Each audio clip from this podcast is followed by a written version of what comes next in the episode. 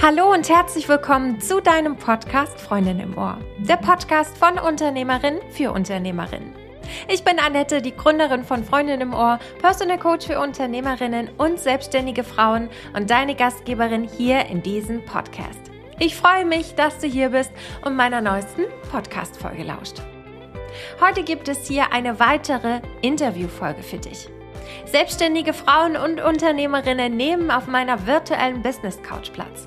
Wir sprechen über das Thema Selbstfürsorge in der Selbstständigkeit und auch darüber, wie sich Stress aufs eigene Business auswirken kann. Bitte gib uns doch eine 5-Sterne-Bewertung auf Spotify oder Apple Podcast, damit noch mehr selbstständige Frauen und Unternehmerinnen diesen Podcast finden und anhören können. Ich danke dir von Herzen und wünsche dir jetzt ganz viel Spaß bei dem Talk mit der lieben Sandra. Hallöchen, liebe Sandra. Ich freue mich sehr, dass du hier auf meiner virtuellen Business Couch Platz genommen hast. Und bevor wir so ein bisschen in unseren Talk einsteigen, würde ich dich einfach mal bitten, erzähl doch mal, wer bist du, was machst du und was hat dich denn dazu bewogen, hier auf meiner virtuellen Business Couch Platz zu nehmen? Ja, vielen Dank erstmal an der Stelle für die Einladung. Virtuelle Business Couch finde ich eine sehr schöne Beschreibung an der Stelle. Ja, ganz kurz zu mir. Ich bin Sandra, ich bin Webdesignerin nebenberuflich und hauptberuflich ebenfalls als Webdesignerin unterwegs in einer alteingesessenen deutschen Behörde und habe mich dann eben nebenberuflich selbstständig gemacht, weil ich da einfach ein bisschen noch was anderes nebenher haben wollte, weil Behörden ja doch ein bisschen enger vom Korsett her sind, in dem man sich dort bewegt und deswegen eben die nebenberufliche Selbstständigkeit. Ja, warum bin ich hier? Cool. Einmal, also kennengelernt haben wir uns ja über ein Clubformat, in dem wir beide Mitglieder sind und ich fand einfach dein Thema einerseits natürlich spannend und andererseits halt vor allem wichtig. Weil es, glaube ich, leider sehr oft in unserer Gesellschaft immer noch hinten runterfällt, uns um uns selbst zu kümmern. Und ich bin leider so ein, schlechtes Beispiel manchmal gewesen. Ich versuche da gerade an mir zu arbeiten, mich diesem Leistungsdruck der Gesellschaft halt einfach zu beugen und alles andere außen vor zu lassen.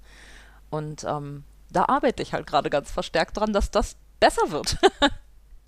Sehr gut und auch richtig spannend. Ich finde, da haben wir doch gleich ein richtig gutes Thema für unsere heutige Podcast-Folge. Vielleicht magst du ja mal erzählen, womit strugglest du denn oder was fällt dir denn schwer und woran arbeitest du denn gerade? Weil ich könnte mir vorstellen, dass es da draußen bestimmt die eine oder andere Zuhörerin gibt, die da sich vielleicht mit dir auch sehr verbunden fühlt. Deswegen, vielleicht magst du einfach mal drauf losteilen, was dich da so bewegt oder hindert? Das ist so ein bisschen, also ich muss dafür ein ganz kleines bisschen ausholen. Ich meine, ich bin jetzt ja seit, ich weiß gar nicht genau wie lange, 2 Jahre, 2,5 Jahre so unterwegs in diesem ganzen Thematik Achtsamkeit, Persönlichkeitsentwicklung, mehr zu mir selbst kommen, mir meine Glaubenssätze auch anzugucken. Also das ist so ein bisschen, bei mir war das so, als ich noch nicht selbstständig war, als ich noch in diesem 9-to-5-Business unterwegs war, da fragt dich keiner nach Mindset und Glaubenssätzen und sowas. Das interessiert einfach in unserer Gesellschaft, also jetzt berufsmäßig betrachtet, das interessiert einfach irgendwie niemanden.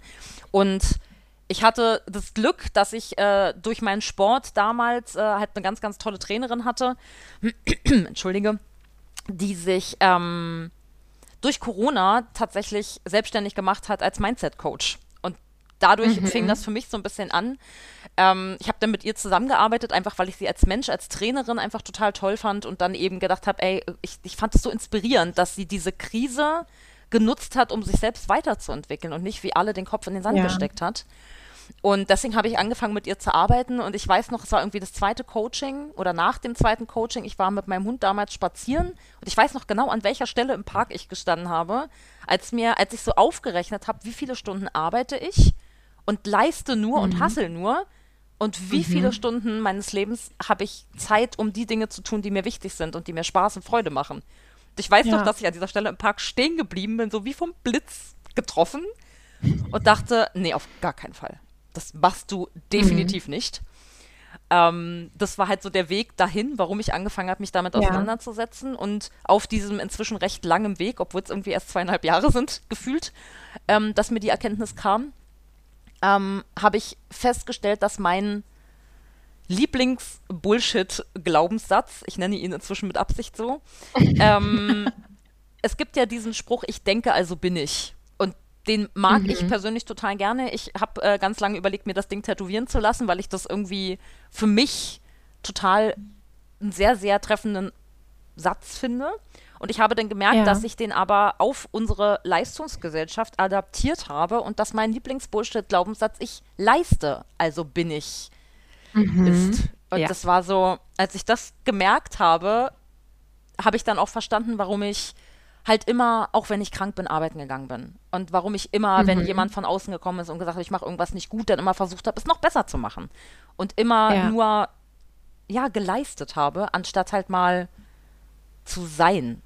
Obwohl ich ganz bewusst den Weg in eine deutsche Behörde gegangen bin. Also ich habe sehr, sehr spät umgeschult. Ich war die ewige Studentin und alles war irgendwie nicht richtig und hat sich nicht gut angefühlt. Und ich habe mit 30 dann erst angefangen, wirklich mich anders beruflich zu orientieren und habe mit 31 erst angefangen, an meinem jetzigen Job zu arbeiten. Und habe da ganz bewusst die Entscheidung getroffen, in eine Behörde zu gehen, weil Behörden bekannt sind für Work-Life-Balance. Also zumindest die Behörde, in der ich bin. Und das war eine ganz bewusste Entscheidung, nicht auf den freien Markt zu gehen als Programmiererin, weil Deadlines etc., der Druck auf dem freien Markt für Programmierer, der ist unheimlich hoch. Und das wollte ich auf gar keinen Fall. Deswegen bin ich in eine Behörde gegangen, weil ich den Druck nicht wollte. Aber spüren tue ich ihn trotzdem, weil ich halt, ich leiste, also bin ich. Und der ploppt auch, obwohl ich ihn identifiziert habe, ploppt das blöde Ding leider immer wieder auf. Ja, das ist ja ein Prozess, ne? Das sind ja Glaubenssätze, die du verinnerlicht hast, die nicht von heute auf morgen weggehen, die klar immer wieder Arbeit an einem selbst bedeuten. Aber das ist ja Persönlichkeitsentwicklung und das ist ja das Thema mentale Gesundheit. Man muss dafür immer etwas tun. Also das bleibt halt nicht aus, aber ich finde das so schön, dass du das so, erstens, dass du das so geteilt hast, dass du so ehrlich und offen zu dir selber bist, weil ich finde, das ist schon mal ein so wertvoller Schritt, das zu erkennen, das auch zu wissen und danach natürlich auch zu handeln und da auch nicht, trotzdem auch nicht zu hart zu sich selber zu sein, weil es ist so unglaublich wichtig, dass man in so einem Prozess auch, wenn man immer wieder in alte Muster verfällt, das ist nun mal so. Das passiert mir auch. Also niemand ist davor gefeit. Wir sind alle Menschen und keine Maschinen. Aber in dem Moment halt liebevoll zu sich zu sein. Ich glaube, das ist das Wichtigste.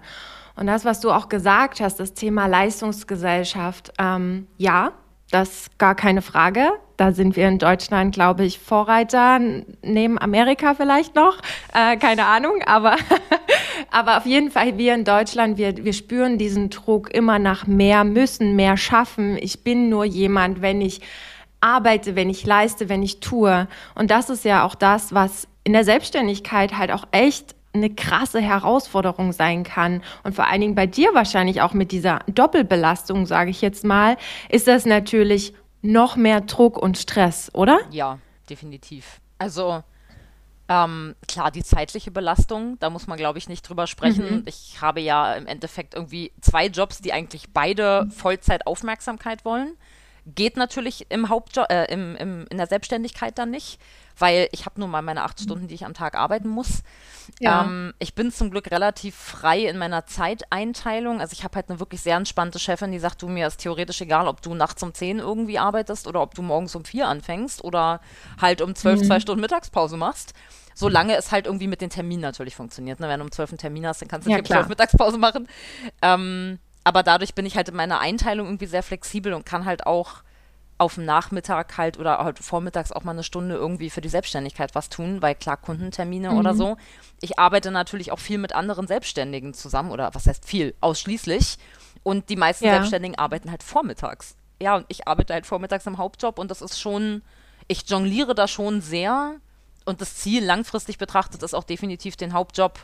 Ich bin noch nicht ganz sicher, ob ich ihn ganz sein lassen möchte, weil ich halt ein sehr hohes Sicherheitsbedürfnis habe und gerade Finanzkrise etc. Ich sehe halt bei anderen Selbstständigen, wie stark die strugglen und auch Angst haben wegen ihren Finanzen, weil die halt manchmal nicht wissen, wie sie am Ende des Monats die Miete bezahlen Und so blöd das klingt, ich weiß immer, wie ich meine Miete bezahle, weil ich habe halt den Hauptjob, der das Geld, also die Fixkosten reinspült, nenne ich es jetzt mal. Gedeckt. Ja. Mhm.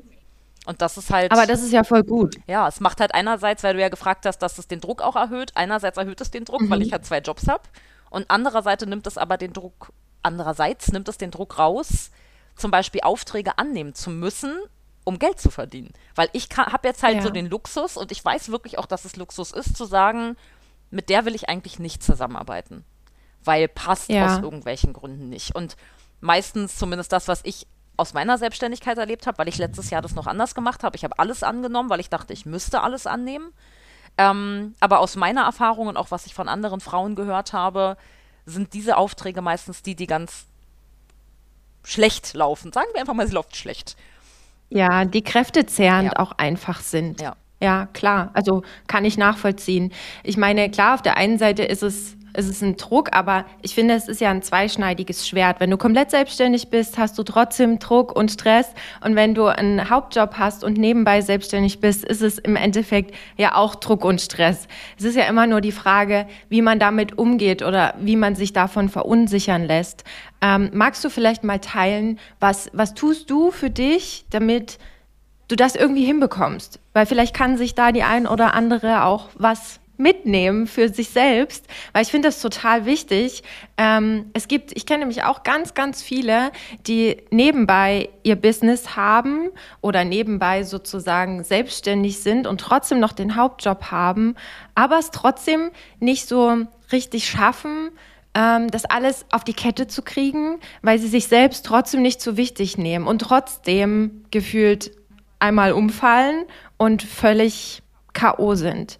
Was machst du dagegen? Oder was hilft dir, dass das nicht passiert?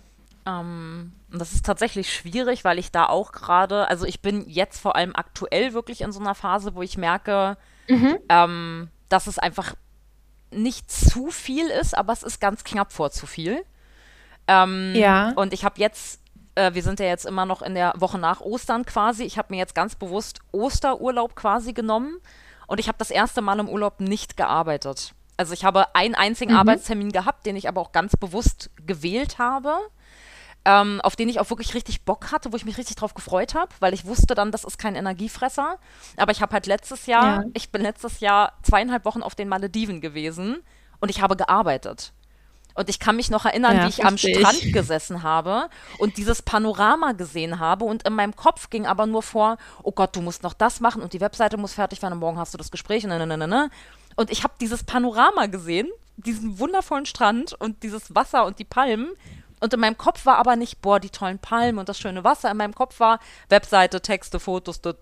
Und ich, wenn ich heute daran denke, dann denke ich richtig, wie bescheuert warst du eigentlich? Warum hast du diesen Ort nicht genossen? Weil das war das erste Mal in meinem Leben, dass ich mir so einen Urlaub geleistet habe. Und dann habe ich da gesessen und gearbeitet. Und das ist so, heute kann ich eigentlich fast nur drüber lachen, obwohl es nicht zum Lachen ist, sondern eigentlich eher traurig. Und deswegen habe ich dieses Mal gesagt, das ist jetzt mein erster richtiger Urlaub als Selbstständige, wo ich nicht arbeite. Und das ist auch, ich merke, also heute ist irgendwie, keine Ahnung, ich habe es halt seit letzte Woche Donnerstag frei, also heute ist 1 Woche und 1 Tag quasi. Und ich merke jetzt erst, dass ich jetzt langsam runterkomme. Also die ersten Tage war noch so dieses, du musst auf Instagram, du musst was posten und du musst doch hier was machen und da noch eine Kundin kontaktieren. Und so gestern Abend, heute war es das erste Mal, wo ich dachte, ich merke langsam, dass ich wirklich runterkomme. Und ich habe heute im Hauptjob meine Vertretung angeschrieben und gesagt, du, ich brauche noch 1 Woche Urlaub. Du musst bitte mich noch 1 Woche vertreten, weil ich merke, dass ich jetzt erst anfange, mein System runterzufahren. Und ich kann mich erinnern, dass es früher so im Hauptjob hieß es immer, naja, du musst eigentlich mindestens 2 Wochen Urlaub machen, weil 1 Woche nicht reicht, um vom Stress runterzukommen. Und das merke ich jetzt, dass das bei mir gerade auch der Fall ist, dass ich wirklich die Woche brauchte, um mein Hirn einfach mal auszuschalten, so ein bisschen.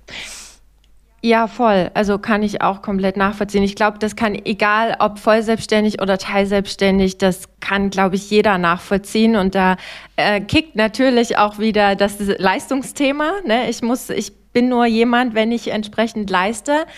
Aber ich glaube, das ist halt auch so eine Einstellungssache von uns in unserem Kopf. Ich erlebe das bei mir auch, wenn ich Urlaub mache, dass ich dann ganz oft abgelenkt bin und dann Arbeit denke und so weiter. Zumindest war es so. Jetzt habe ich aber gemerkt, seitdem ich so ein bisschen das ganze Thema umgestellt habe quasi, indem ich halt nicht mehr, also wenn ich weiß, es steht Urlaub an, indem ich mich da wirklich schon Wochen vorher darauf vorbereite, auch mental und natürlich auch nicht bis Anschlag arbeite, sondern auch einen Tag vorher mir frei nehme, bevor es dann in den Urlaub geht, je nachdem, ob man wohin fährt oder nicht. Und dann halt, wenn man wiederkommt, dann nochmal einen Tag frei hat und sich das auch wirklich mit einräumt. Und ich finde auch, also bin ich voll bei dir, der Körper braucht eine Zeit, um runterzufahren. Ne? Bei den einen ist es eine Woche, 2 Wochen, 3 Wochen. Man spricht ja auch ganz oft, naja, mindestens so 3 Wochen, dann bist du mal wirklich runtergefahren. Aber die Zeit haben wir ja nicht immer. Nicht jeder hat die Möglichkeit, 3 Wochen in Urlaub zu fahren oder selbst 2 Wochen. Und wenn man selbstständig ist, ist sowieso Finanzen Thema und erstmal alles ins Business, was ja auch nicht immer die beste Idee ist. Aber so ist es halt nun mal. Das Leben sieht nun mal so aus und so sieht die Realität aus. Man liebt ja auch das, was man tut. Aber deswegen ist es so wichtig und deswegen danke fürs Teilen, dass ich auch hier nochmal den Reminder an dich und an alle anderen ausspreche, im Alltag sich auch die Mini-Urlaube, die Ruheinseln zu schaffen, damit du eben dann nicht das Gefühl hast, wenn du im Urlaub bist, boah, alles ist hier zu viel, ich denke nur an Arbeit, das ist normal, ne? Da darf man auch nicht zu hart zu sich selber sein, aber deswegen die Möglichkeit für sich im Alltag zu finden und das möglichst auch jeden Tag für ein paar Minütchen einfach zu sagen, okay, meine Tasse Kaffee oder mein Spaziergang draußen oder was einem im Prinzip gut tut, zu sehen, das ist auch so meine kleine Ruheinsel, die gibt mir Kraft. Vielleicht ist es bei dir auch dein Sport, den du ja sowieso auch machst. Aber weißt du, dass das so wichtig ist, dass das ein essentieller und wichtiger Teil in deinem Alltag auch wird und im Alltag eigentlich aller, egal ob am Ende angestellt oder nicht, weil selbst, also wenn ich an meine Angestelltenzeit denke, da bin ich auch in Urlaub gefahren und war völlig Handy da und gucken und E-Mails und um Gottes Willen, weil da gab es keine Vertretungsregelung oder, ne? Und man hat es trotzdem mitgenommen, weil wir Deutschen halt einfach mal so sind. Ja. Leider. Und deswegen ist es so wichtig, diese Dinge in den Alltag auch zu integrieren, damit eben das Kind nicht in den Brunnen fällt, ja, sozusagen. Ja, das ist ja auch, weil man sonst, also das wäre auch so das Nächste, was ich auch angesprochen hätte, den Alltag, weil sonst passiert ja das, wo, glaube ich, sehr, sehr viele, wahrscheinlich auch Selbstständige, aber ich kenne das vor allem im klassischen 9-to-5, dieses du arbeitest und du lebst von Urlaub zu Urlaub, beziehungsweise du lebst nur für das Wochenende. Und das ist, im Alltag fällt mir das tatsächlich einfach noch schwer und der Urlaub, ich bin nun mal jetzt gerade in diesem Urlaub und das ist für mich so ein krasser Unterschied, weil ich das vorher eben nicht getan habe. Deswegen ist das so das Erste, was mir auch gekommen ist, aber im Alltag, wie du gesagt hast, bei mir ist es definitiv der Sport, weil ich da wirklich, ich will nicht sagen das Einzige, aber es ist schon fast das Einzige, wo ich wirklich, also ich tanze halt, ne, um einfach mal, damit ich da auch sage, um welchen Sport es denn geht. Und sobald die Musik an ist, merke ich wirklich, dass ich an nichts anderes mehr denke. Da ist der Kopf wirklich richtig leer. Und das ist was ich mir im Alltag halt auch viel öfter wünsche. Klar, ich mache das dann auch zu Hause. Wenn ich hier, keine Ahnung, aufräume oder, weiß ich nicht, Wäsche zusammenlege oder irgendwie sowas, dann drehe ich mir halt auch die Musik auf, weil die Musik mich halt einfach von dem, klar, wer hat Lust, Wäsche zusammenzulegen, ja? Dann mache ich mir halt Musik an, damit ich irgendwie die Tätigkeit gut verknüpfe und da irgendwie Bock drauf habe. Dann dauert das Wäsche zusammenlegen 3-mal so lange, weil ich dann zwischendurch durchs Badezimmer tanze. Aber ist doch geil. Richtig, das macht das halt gute Laune leichter. Eben, gute Laune ist halt einfach so wichtig. Und ich habe im Coaching damals gelernt, da ging es halt auch viel um Self-Care. Wie kann ich mir dieses Self-Care in meinen Alltag holen? Ich sollte damals 25 Dinge aufschreiben, die den Akku aufladen. Und das ist mir am Anfang super schwer gefallen, 25 Dinge zu finden, die das tun. Und die hat dann auch zu mir gesagt, du denkst zu groß, Kleinigkeiten. Sowas wie du gesagt hast, einen Kaffee oder einen Spaziergang oder ich mache das super gerne, wenn schönes Wetter ist. Ich wohne im Dachgeschoss, ich habe eine Dachterrasse. Und wenn die Sonne scheint, mich einfach kurz auf meine Dachterrasse zu sitzen und einfach mal 5 Minuten Augen zu, keine Ablenkung, Gesicht in die Sonne halten. Genau, und einfach nur zulassen in dem Moment. Und was bei mir tatsächlich wirklich den riesengroßen Unterschied gemacht hat, das ist jetzt nicht die Lösung für jeden, weil kann sich nicht jeder erlauben. Ich habe seit letztem Jahr einfach wieder einen Hund. Und das ist für mich mein krassester Self-Care-Geber, den das geben kann, weil A, zwingt er mich dazu rauszugehen und einfach dieses, der macht halt einfach Freude, der bringt halt Leichtigkeit zurück in mein Leben. Also ich habe auch schon Hunde, seitdem ich 7 Jahre alt bin. Das ist jetzt für mich wirklich nicht ungewöhnlich. Aber ich habe halt eine lange Pause gehabt, weil Anfang letzten Jahres mein alter Hund verstorben ist und ich dann einfach eine Pause gemacht habe, um für mich zu entscheiden, kann ich diese Verantwortung noch weiter leben oder nicht, weil 2 Jobs und so.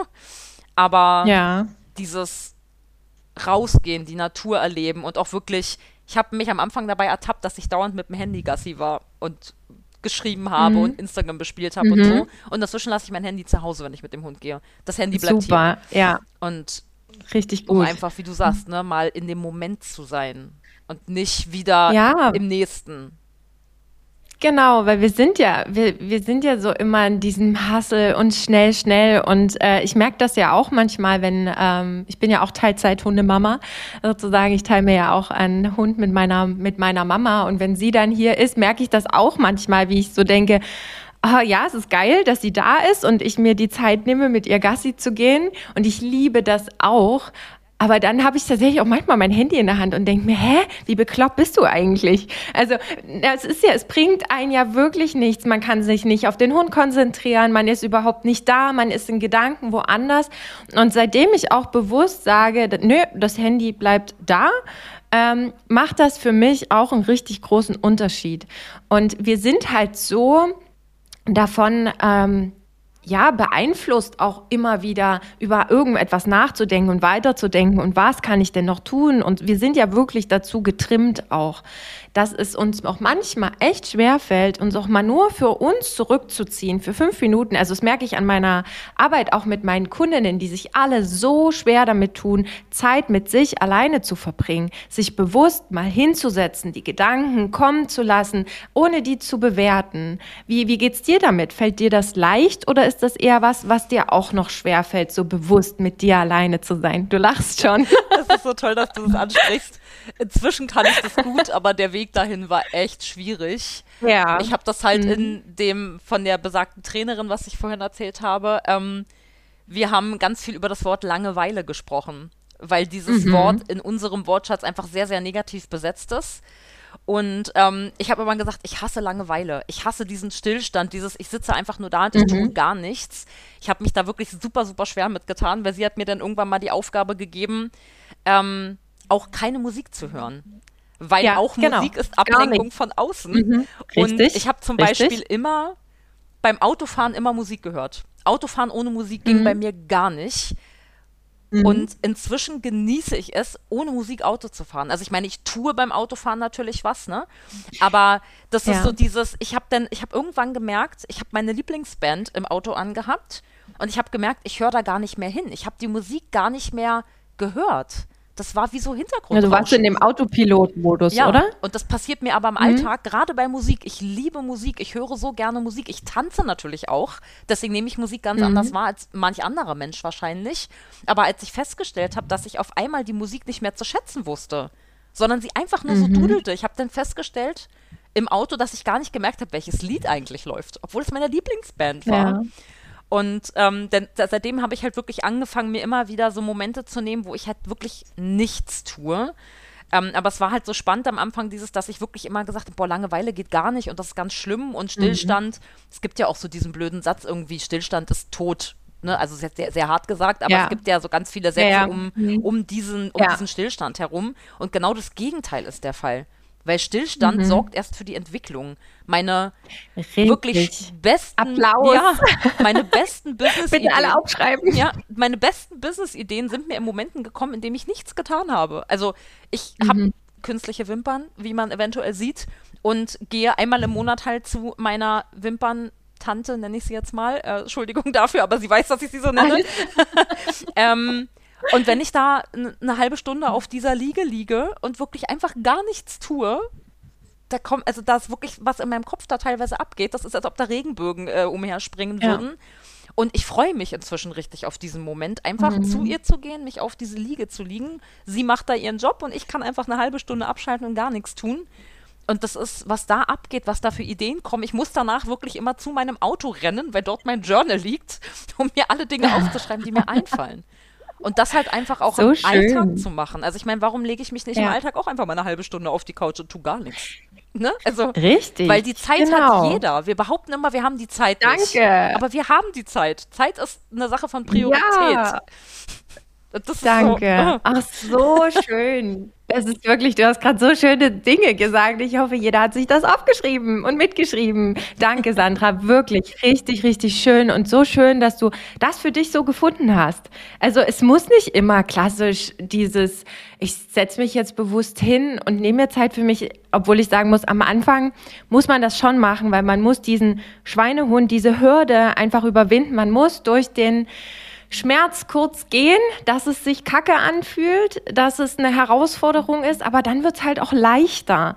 Und das ist ja auch immer das, wo ich denke, warum tun sich das so viele selbstständige Frauen, Unternehmerinnen oder wie auch immer, immer wieder an, Dinge so lange auszuhalten, einen Schmerz bis in die Länge zu ziehen, anstatt mal kurzfristig zu sagen, okay, ich gehe jetzt diesen Weg, ist kurzfristig unbequem, es ist nicht schön, aber danach geht's mir einfach besser. Und das, was du ja gerade auch erzählst, du bist durch den Schmerz gegangen, war scheiße, war nicht einfach, aber du hast gemacht und es bringt dir jetzt so unheimlich viel. Und deswegen auch nochmal dieses Thema, keine Zeit zu haben. Das ist halt Bullshit. Wir denken, wir haben keine Zeit, sitzen aber 2 Stunden gemütlich mit dem Handy in der Hand auf dem Sofa, gucken irgendeine Netflix-Serie, weil wir denken, ja, es ist schön, ja, ist auch gut, aber die Zeit kann man theoretisch auch anders nutzen, indem man sich halt bewusst mal sagt, okay, nee, ich setze mich jetzt mal mit mir, mit meinen Gedanken auseinander, um dann wieder kreativ zu sein, so wie du es auch gesagt hast, produktiver zu sein und Prioritäten einfach entsprechend gut zu setzen. Deswegen, vielen Dank. Also wirklich so, so, so schön. Du sagtest ja jetzt, dass du die Dinge für dich natürlich schon so umsetzt, aber trotzdem noch so deine Herausforderungen hast. Wo sind denn da jetzt aktuell deine Herausforderungen, wo du sagst, da könntest du noch die ein oder andere Stellschraube drehen, aber es fällt dir noch leicht. Fällt dir nicht leicht, entschuldige. Vielleicht magst du das mal noch mit uns teilen. Das ist so einerseits dieses Wissen, dass Dinge gut tun und Wissen, dass Zeit eine Frage von Prioritäten setzen ist. Ja, Wissen ist schön. Umsetzen halt nicht. Also es ist halt einfach nicht so leicht, weil es gibt, ich meine, ich habe 2 Jobs, also eigentlich ja 3 Jobs, weil der Sport, das mache ich ja als Trainerin.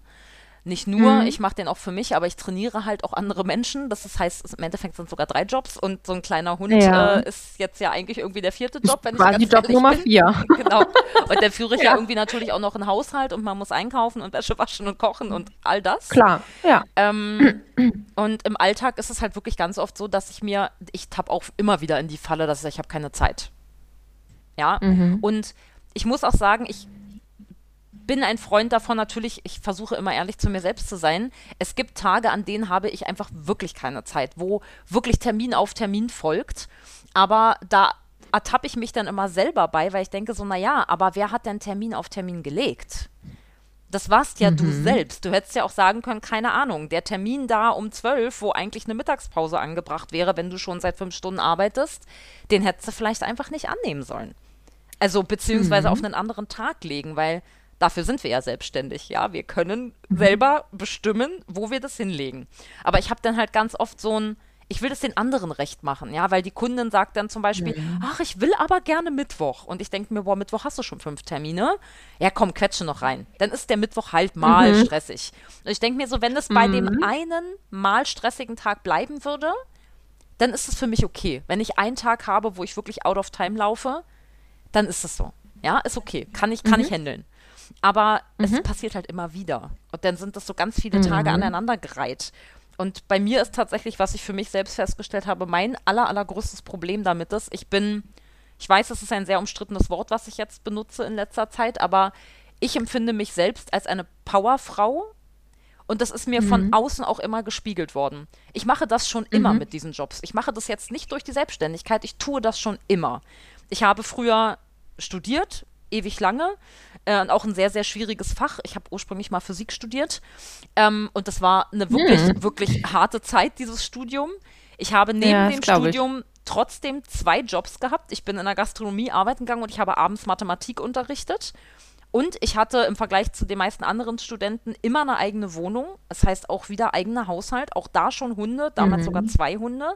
Also ich habe damals schon dieses High-Level-Arbeitspensum gehabt.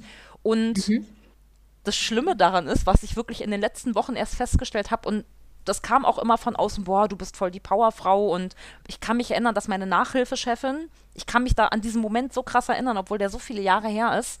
Ich war morgens in der Uni, danach bin ich in einem Suppenrestaurant gewesen, wo ich gearbeitet habe, und abends habe ich 3 Kurse Mathematik gegeben.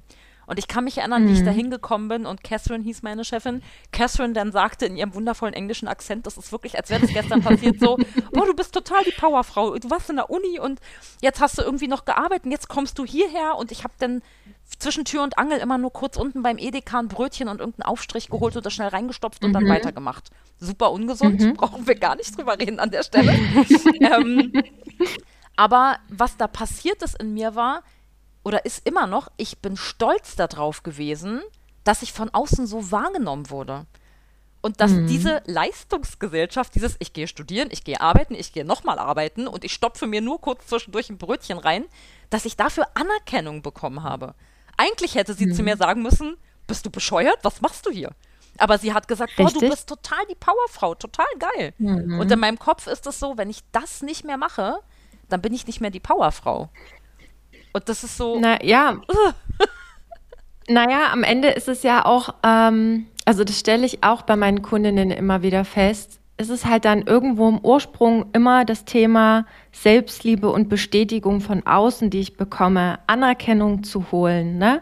Also das ist jetzt nur oberflächlich gemeint, aber das Thema Powerfrau, das ist wirklich ein sehr umstrittenes Thema. Und ich bin ehrlich, ich möchte als Powerfrau nicht bezeichnet werden, nicht mehr, muss ich sagen. Früher, also vor ein paar Jahren, sage ich mal, dachte ich auch, oh, Powerfrau, geil, und ich will auch nur mit Powerfrauen arbeiten, keine Ahnung. So, ne, dachte man immer, die leisten, die tun, die rackern, die machen. Das ist aber das Schlechteste, was du eigentlich machen kannst. Also das Thema Powerfrau durchpowern, als wären wir nur etwas als Frau, wenn wir nur rackern, wenn wir nur machen, wenn wir nur tun. Wir dürfen nicht die Beine hochlegen, wir dürfen uns nicht ausruhen, weil wir müssen uns ja um unseren Job kümmern, die Familie, die Kinder, Essen machen, kochen, bla bla bla. So, aber das ist halt auch so krass in unserer Gesellschaft. Da haben wir aber wieder das Rollenbild ja auch, Frau und Mann, und Thema ja auch Mental Load, was uns Frauen ja auch extrem krass betrifft. Davon mal ganz abgesehen, aber dieses Powerfrauen-Thema ist sowas Beschissenes, was jeder aus seinem Kopf streichen muss. Also, liebe Sandra, bitte auch du. Also, ich kann es nachvollziehen. Und das ist natürlich ein Prozess, da auch sie zu erkennen und sich zu reflektieren, okay, woher kommt das denn, dass ich das gut finde, als Powerfrau bezeichnet zu werden? Deswegen auch nochmal vielen Dank, dass du das hier so teilst und so offen darüber sprichst. Ist ja auch nicht selbstverständlich. Ist ja auch eine Intimität trotzdem, weil du sagst, klar, auf der einen Seite findest du es geil, aber auf der anderen Seite weißt du auch, bringt mich halt auch dazu, so zu sein, wie ich eben bin. Und das ist halt, ja, da muss man schon echt aufpassen, dass dieses Wort nicht falsch einfach in den Mund gelegt wird und dann auch interpretiert wird. Oder wie definierst du denn für dich Powerfrau? Das würde mich jetzt nämlich noch mal interessieren. Ich habe jetzt alles vorweggenommen, aber wenn du das jetzt so ganz neutral betrachtest, was ist für dich denn eine Powerfrau? Das ist super schön, dass du das fragst, weil ich tatsächlich, deswegen habe ich das gerade auch, als ich das Wort benutzt habe, schon so angekündigt. Ich weiß, es ist schwierig, weil das ist ja, keine Ahnung, ich habe das letztes Jahr, fing das irgendwann auf Instagram an, diese Diskussion. Also die fing bestimmt irgendwo anders an, aber ich habe sie auf Instagram als erstes wahrgenommen. Und von einem Coach, die ich wirklich total feiere, und ihre Art, mit ihrer Selbstständigkeit umzugehen. Und ich habe diesen Beitrag dazu gelesen und ich konnte es überhaupt nicht nachvollziehen, weil Powerfrau für mich ein total positives Wort ist. wie gesagt, ne, ich bin stolz darauf, als Powerfrau wahrgenommen zu werden. Und da finde ich auch so spannend, dass du gesagt hast, so, niemals, ich möchte bitte nicht als Powerfrau bezeichnet werden. Ich finde das einfach so super spannend, weil das 100%ig was mit unserer eigenen Definition zu tun hat. Für mich ist das einfach eine Powerfrau ist für mich einfach eine starke Frau. Und ich bin eine starke Frau und ich bin sehr stolz darauf, dass ich eine starke Frau bin, weil das Leben sehr oft versucht hat, mich zu etwas anderem zu machen. Aber dieses, ich verstehe dieses inzwischen, weil ich da sehr viel drüber nachgedacht habe und mich sehr viel mit anderen Frauen auch darüber ausgetauscht habe, auch was du gesagt hast, dieses Rollenbild. Und viele Frauen haben zu mir gesagt, dieses, aber warum gibt es zum Beispiel bei einer Frau extra einen Begriff dafür? Und bei einem Mann nicht? Und das war so. Nee, Powermann gibt's nicht. Richtig. Und da habe ich dann das erste Mal so drüber nachgedacht, weil die dann gesagt haben, warum muss ich bei einer Frau extra dazu sagen, dass sie stark ist? Und warum ist eine Frau, die keine Powerfrau ist, ist die dann nicht stark? Und das hat dann so auch die Gedanken in meinem Kopf halt auch natürlich losgetreten. Und ich kann das total verstehen. Ich verknüpfe das bloß nicht mit diesem Wort. Und ich bin auch tatsächlich, jetzt reiße ich ein Thema an, was hier irgendwie wahrscheinlich auch nicht hingehört, aber ich gehöre auch wirklich zu den Frauen, die dieses, ich kämpfe mit diesem Rollenbild nicht. Ich kann das total verstehen, dass viele Frauen das tun und auch diese ganze Diskussion mit Gendern etc. Ich fühle das als Frau aber nicht. Ich fühle mich davon nicht. Das ist doch okay. Ja, aber das ist, ich finde das immer, ich unterhalte mich so gerne mit anderen Frauen darüber, weil ich das so spannend auch einfach finde. Und deswegen glaube ich, stört mich auch dieses Wort Powerfrau nicht. Weil ich, bevor das jemand zu mir gesagt hat, gar nicht darüber nachgedacht habe, dass es kein männliches Pendant zu diesem Wort gibt. Das ist mir gar nicht aufgefallen. Nee. Ich habe überhaupt nicht darüber nachgedacht. Ich weiß gar nicht mehr, wer das zu mir gesagt hat. Aber als diese Frau das zu mir sagte, war so, ja krass. Stimmt. Aber ich glaube, deswegen stört mich das irgendwie auch nicht, weil ich das nicht, für mich bedeutet, ich bin keine Powerfrau, nicht, dass ich keine starke Frau bin. Und mich stört es eigentlich auch nicht, dass man zu einem Mann nicht extra sagt, er ist ein Powermann. Erst seitdem andere Frauen das zu mir gesagt haben, denke ich darüber nach. Aber das war bei mir aber damals auch so. Ich habe auch immer wieder gesagt, Powerfrau, Powerfrau hier und da und jenes. Und das ist ja auch okay. Also, ne, wenn man sich nicht damit auch explizit auseinandersetzt und mal die Augen mal öffnet und die Ohren mal öffnet und sich mal mit anderen austauscht, woher soll man es dann in dem Moment wissen? Weil es ist doch oft so, wir bewegen uns ganz oft in unserem eigenen Dunstkreis und sehen nur die Dinge, die wir sehen wollen, und die Dinge, die wir nicht sehen wollen, die sehen wir nicht. Ich finde ja, es ist auch natürlich wichtig, als Frau stark zu sein, aber man darf als Frau auch schwach sein. Man darf mal traurig sein, man darf mal schlechte Tage haben, man darf auch mal depressiv sein, man darf einfach mal sagen, es ist alles scheiße, es ist gerade nicht gut, ich muss nicht funktionieren, vor allen Dingen auch im Thema der Selbstständigkeit, wo wir ganz oft in diese, und da sind wir bei dem Thema, männliche Energie nämlich verfallen, zu sagen, ich bin eine Powerfrau, ich muss hier durchpowern, ich darf keine Emotionen zeigen, keine Gefühle, ich darf das nicht loslassen, mir darf es nicht schlecht gehen, ich muss funktionieren. Und das ist ja so der Unterschied, glaube ich, auch, warum es diese Begrifflichkeit bei unseren Männern, sage ich mal, nicht gibt, weil die halt in ihrer männlichen Energie immer unterwegs sind. Und wir Frauen, wir sind in dem Business-Thema oder allgemein, wir Frauen sind einfach zu viel manchmal in der männlichen Energie unterwegs, anstatt in unserer weiblichen Energie, obwohl wir ja zyklische Wesen sind. Und ich muss jetzt ehrlich sagen, ich bin jetzt nicht spirituell unterwegs oder Ähnliches, aber dieses Thema finde ich ganz, ganz spannend, dass wir uns selber ganz oft verwehren, zu sagen, hey, ich bin eine Frau, ich bin ein zyklisches Wesen, ich funktioniere heute so, morgen so, ich lasse das einfach mal zu. Und das heißt ja nicht, trotzdem stark zu sein, weil für mich bedeutet stark eben dann auch, die Dinge zuzulassen, die Emotionen zuzulassen, auch mal zu sagen, oh, heute habe ich auf gar nichts Bock, so what? Ist halt so. Und da nicht zu streng mit sich selber zu sein, das finde ich, hat auch ganz viel mit Stärke zu tun. Aber ich kann total nachvollziehen, was du sagst und dass du das auch so teilst. Finde ich super. Danke. Ja. Also weil du das gerade so schön gesagt hast, dieses mit dem Schwäche und Emotionen zuzulassen, das ist bei mir auch wirklich so was, ich merke selber in meinem Kopf immer wieder, wenn ich mich damit auseinandersetze, dass das total verquer ist irgendwie bei mir im Kopf. Weil ich zum Beispiel, gerade weil du das mit Männern gerade angesprochen hast, mein Ex-Partner war mega sensibel als Mann. Und der hat immer ganz doll damit gekämpft, dass er so sensibel ist, weil er immer gesagt hat, ja, ich bin ja der Mann, ich muss ja eigentlich, muss ich ja hier, aber er war halt, Rollenbild. Genau, aber er war gar nicht so, er war nicht der klassische Mann vom Rollenbild her und ich habe das tatsächlich immer als sehr mutig und sehr stark empfunden, dass er versucht hat, eben nicht der klassische Mann zu sein. Und trotzdem habe ich andersrum bei mir dieses, oh, ich bin die Powerfrau. Aber ich habe mich auch sehr, sehr lange, also zu mir passt es halt auch einfach wirklich, weil ich mich super, super lange schwer damit getan habe, Emotionen vor anderen Menschen zu zeigen. Ich weine zum Beispiel nicht vor anderen Menschen. Das tue ich nicht. Also manchmal passiert das aus Versehen, ja, weil ich mich nicht mehr zurückhalten kann. Aber das ist bei mir wirklich so, nehmen wir an, ich bin draußen unterwegs und mir passiert was richtig Doofes und ich bin traurig. Dann, ich flitze wirklich nach Hause und sobald die Tür hinter mir ins Schloss fällt, fange ich an zu heulen, weil niemand anders mehr da ist. Ich habe das sogar früher nicht vor meiner Mutter gemacht und nicht vor meinem Partner, weil ich das einfach, diese Schwäche nicht zugeben konnte und nicht nach außen zeigen konnte. Und das ist letztes Jahr, gab es in meinem Leben diese Beziehung, mein Ex-Partner, wie gesagt, der ist schwer krank gewesen, er hat ganz, ganz starke Depressionen und das war für mich eine mega große Herausforderung, gerade im Business, weil ich hatte letztes Jahr einen riesengroßen Launch und zu der Zeit ging es ihm sehr, sehr schlecht und mir ging es sehr, sehr schlecht. Und ich konnte einfach nicht launchen, es ging einfach nicht.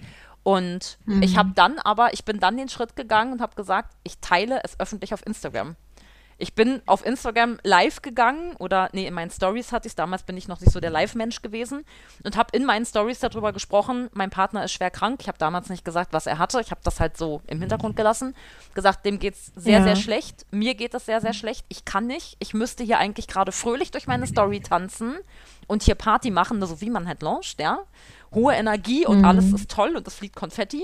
Und ich wollte mich aber eigentlich gerne mit einer Decke auf die Couch zurückziehen und den ganzen Tag heulen. Und das ist total verquer. Und ich habe so unheimlich viele positive Reaktionen darauf bekommen. Es war der Wahnsinn. Ja, weil das Stärke ist. Ja, richtig. Und das habe ich auch gemerkt in dem Moment. Ich fand das von mir selbst mutig, das zu sagen.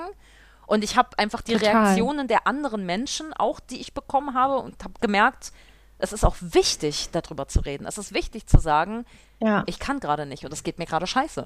Ja. Und das war viel stärker, als durchzupowern. Oh, ich habe gerade Gänsehaut.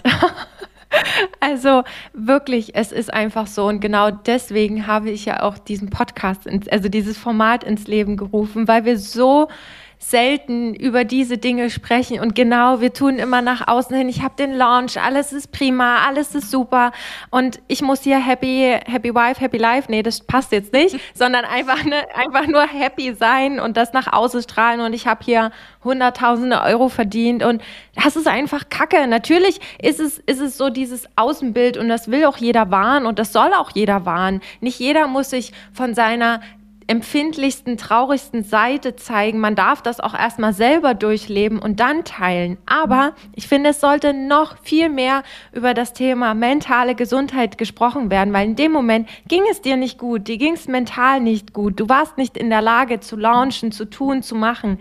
Und hey, das ist voll okay. Und das sollte noch mehr in den Köpfen der Menschen da draußen sein, nicht immer nur zu funktionieren, Vollgas zu geben und zu machen, zu tun, zu leisten. Nee, eben nicht, sondern mehr die eigenen Ressourcen wahrzunehmen, bei sich einzuchecken, sich zu fragen, wie geht's mir gerade, was brauche ich gerade? Und wenn es gerade einfach nur die Couch und eine Decke und eine Runde Heulen ist, dann ist das so. Und dann ist das auch okay. Und es ist auch okay, wenn man das nicht mit jedem teilen möchte. Auch das völlig fein. Aber ich finde, es sollte nicht immer nur nach außen dieses Bild dargestellt werden.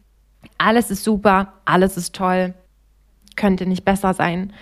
Und deswegen ist das schön, dass du für dich den Weg gefunden hast, darüber zu sprechen, das zu teilen, weil ich glaube, das machen, wie gesagt, in dem Moment die wenigsten, muss man auch nicht, aber trotzdem mal mehr dafür, für das Thema sensibler einfach zu sein, offen dafür zu sein, weil das Ding ist, Die mentale Gesundheit ist halt einfach kein nice to have, es ist ein must have und ich kann es wirklich, das ist auch ein Thema, da könnte ich mich in Rage reden, das regt mich so auf, wenn ich dann sehe, wie andere mit Klamotten oder irgendwas kompensieren, anstatt zu sagen, hey, ich muss mich mal um meinen Kopf kümmern, dann geht's mir auch gut, dann bin ich in der Lage zu tun, zu machen, zu leisten, eine gute Partnerin zu sein, eine gute Unternehmerin, was auch immer, aber das ist halt noch so weit davon entfernt und deswegen ist das so schön, dass du das teilst und das mitgibst.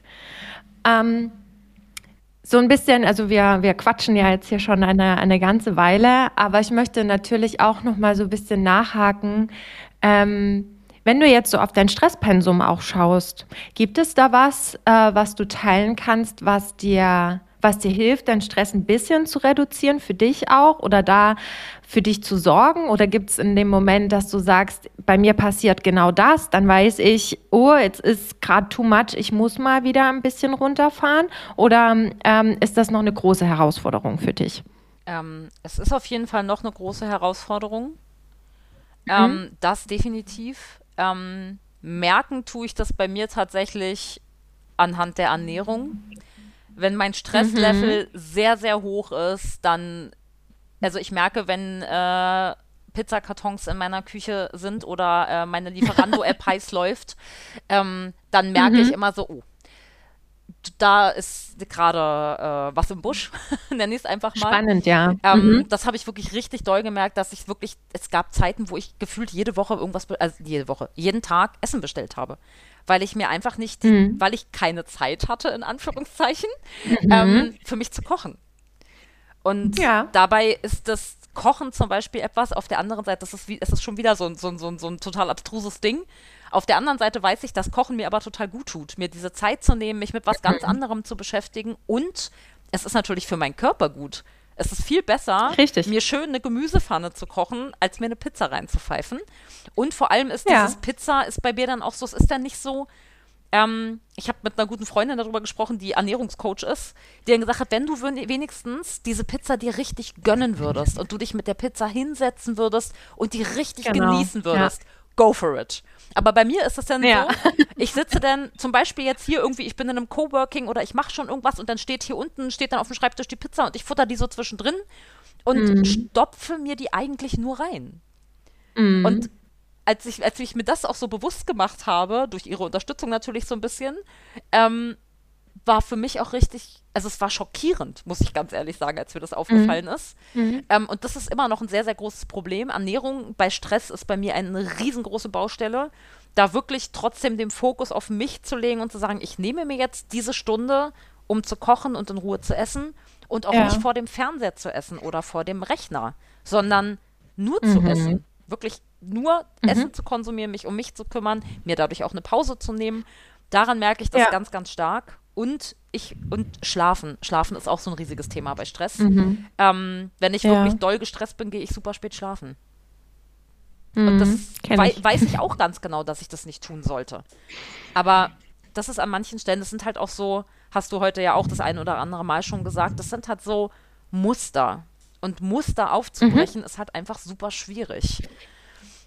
Definitiv, ne? Also du darfst ja nicht vergessen, die Muster, die hast du ja schon seit Jahren, ne? Also ist ja wie so eine vierspurige Autobahn, deine alten Muster in deinem Kopf sozusagen und die neuen Muster ist quasi der Trampelpfad daneben. Und du musst ja erstmal dafür sorgen, dass dieser Trampelpfad die vierspurige Autobahn ist. Und deswegen sind ja Routinen, Gewohnheiten so wichtig und essentiell. Und deswegen funktioniert das eben auch nicht von heute auf morgen. Deswegen brauchst du deine 3, 4, 5, 6 Wochen, je nachdem, um neue Gewohnheiten zu etablieren. Und das fängt dann eben damit an, nicht am Tisch zu essen, dein Essen auch bewusst als eine Art Meditation auch wahrzunehmen, ne? Indem du dich wirklich hinsetzt, ohne Handy, Laptop, kein Fernseher und einfach mal 32 Mal kaust, was ja auch gut wäre für die Verdauung, Was 32 Mal? Ich bin es gerade nicht. Ich weiß es auch nicht mehr. Aber ich glaube, es war auf jeden Fall ausreichend Chaos, würden wir sagen.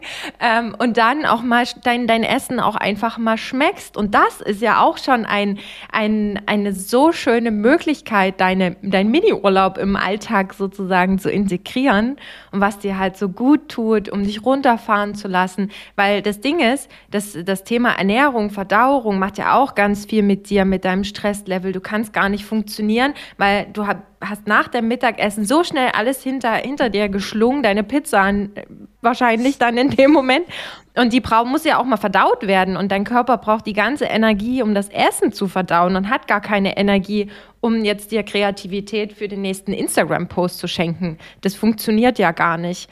Aber auch so, finde ich, ist das so wertvoll und so wichtig. Du siehst es, du tust es, aber du weißt, dass du etwas ändern musst und du machst es Step by Step. Und ich finde, wenn man das für sich erkennt, und so viele da draußen wollen das noch gar nicht wahrhaben, wollen es nicht sehen, wollen der Realität nicht ins Auge blicken.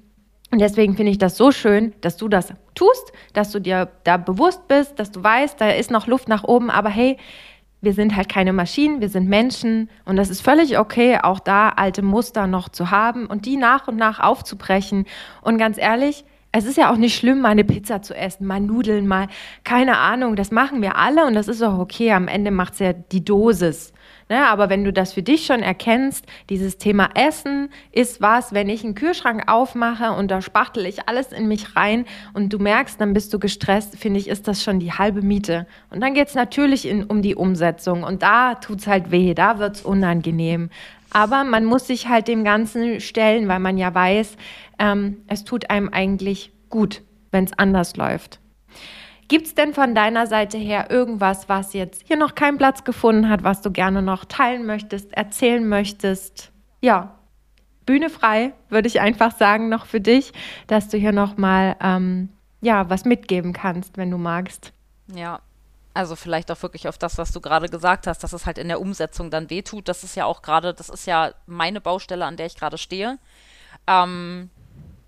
Dieses Chaos im Außen halt irgendwie zu regulieren, damit halt auch das Chaos im Inneren sich regulieren kann.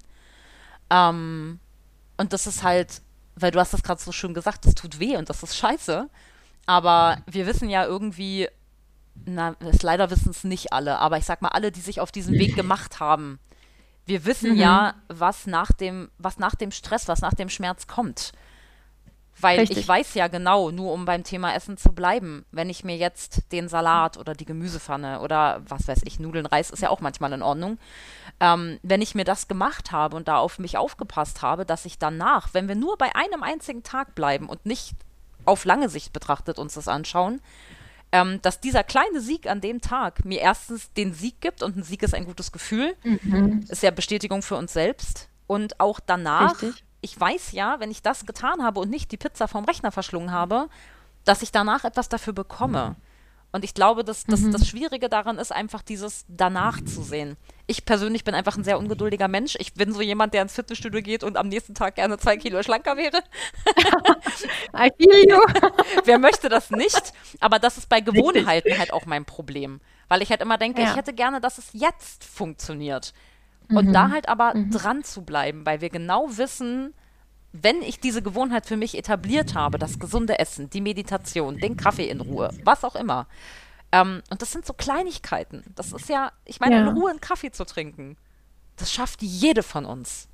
Oder sei es ein Tee, ja, völlig egal was. Diese kleine Alltagsausdauer, wie du hast das vorhin schon so schöne Inseln der Ruhe genannt, das schafft jede. Und das ist schwer am Anfang, aber weiß ich nicht, als Kind mussten wir auch lernen, dass wir jeden Tag Zähne putzen müssen.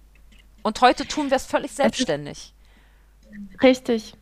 Wenn wir etwas in unserem Leben verändern wollen, müssen wir einfach dafür Zeit investieren, egal ob es um die Ernährung, um Selbstfürsorge, um was auch immer gilt. Es ist einfach so. Da gibt es keinen Ausweg. Und deswegen finde ich das auch schön, dass du das gerade nochmal so mitgegeben hast, dass es auch Zeit braucht. Und ich finde, was auch dabei so wichtig ist, dass man diese kleinen Erfolge feiert, dass man sich dafür feiert, wenn man sich die Gemüsepfanne macht, anstatt eine Pizza zu essen, weil das machen wir zu selten. Wir feiern uns zu selten für diese kleinen Dinge des Alltags oder dass man heute geschafft hat, seinen Kaffee in Ruhe zu trinken, anstatt direkt an den Rechner zu flitzen und wieder zu arbeiten.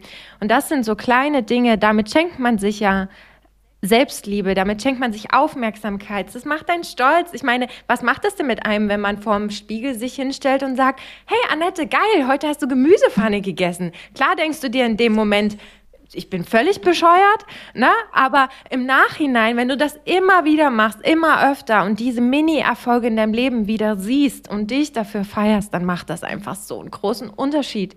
Und dann macht es auch Spaß, dann macht die Veränderung Spaß. Und das ist halt so wertvoll und schön. Ja. Kann ich nur so sagen. Absolut. Also gerade das, was du gesagt hast mit dem Spiegel, sollte man, glaube ich, tun. Also weil es einfach, es macht halt einen Unterschied, auch wenn man sich am Anfang blöd fühlt. Ja, es ist alles eine Gewohnheitssache. Und das ist ja auch okay.